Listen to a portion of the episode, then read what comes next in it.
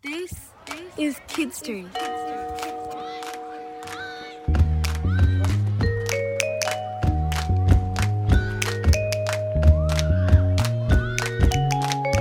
This is Kids Turn with Emmy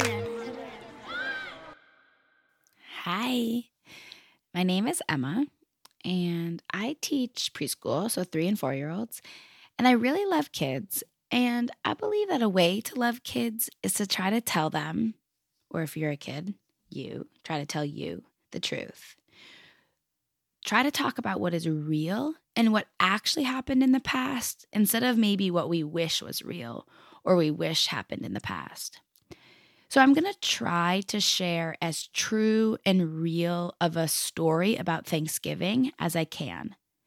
And I was taught this story, this history, not as a kid, but as a grown up, by Indigenous people who wrote the story down and shared it. And when I say Indigenous, I mean from a place. So I'm talking about people whose ancestors, like their grandma and their great grandma and their great great great great great grandma, were the first people to ever live on this land and have been here for thousands and thousands of years. And if you have questions, you can send us a voice memo or an email, and we'll work really hard at sending you an email or a voice memo back. And this is the fifth episode, so if you haven't listened to the first four, I suggest you go back and listen to those first. Okay, I'm glad you're here. Here we go.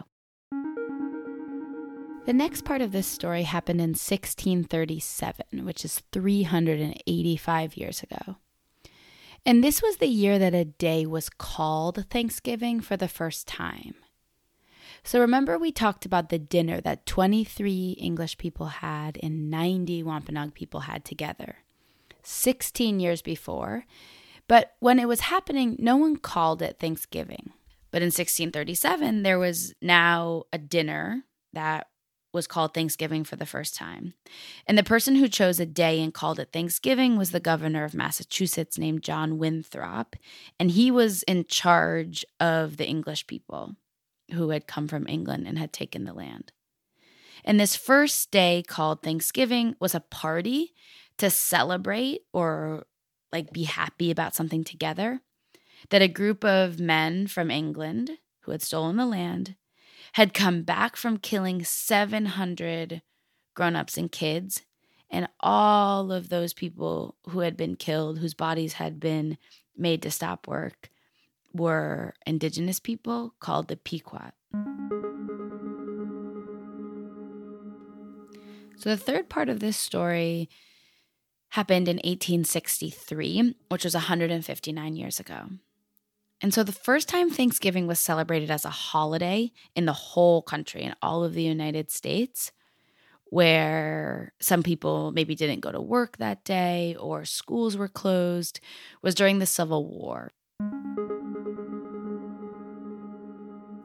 Abraham Lincoln was the president, and celebrating Thanksgiving as a holiday was his idea to try to help people feel better and more connected to each other. So he thought having this holiday would be a way for the people in the north of the United States to feel better and more connected to the people in the south of the United States.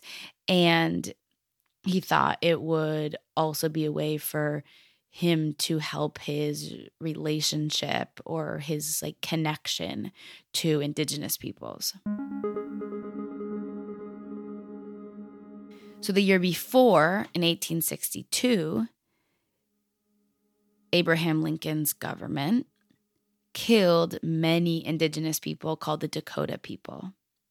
And the government had kept food away from this group of people, and they were starving. They were so hungry that their body might stop working. So they tried to keep themselves alive and get food and fight back. And this started a war. And at the end of the war, the president, President Abraham Lincoln, killed 38 Dakota men. So the next year, the president thought that having this holiday would make people feel better. And I'm trying to share information with you that other people have shared with me, have taught me about the truth of Thanksgiving. And it's, I don't know if you notice, but it's hard for me to talk about this without my voice sounding really confused.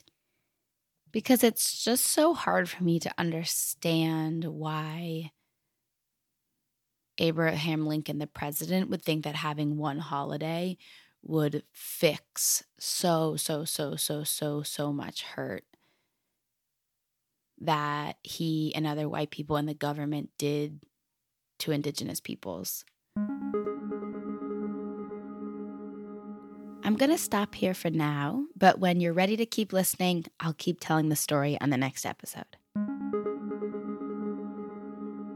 The primary source materials we use for this podcast are included in the show notes and largely are from the United American Indians of New England website, the Citizen Potawatomi Nation website, and from a Thanksgiving curriculum written for elementary students by the Oklahoma City Public Schools Native American Student Services.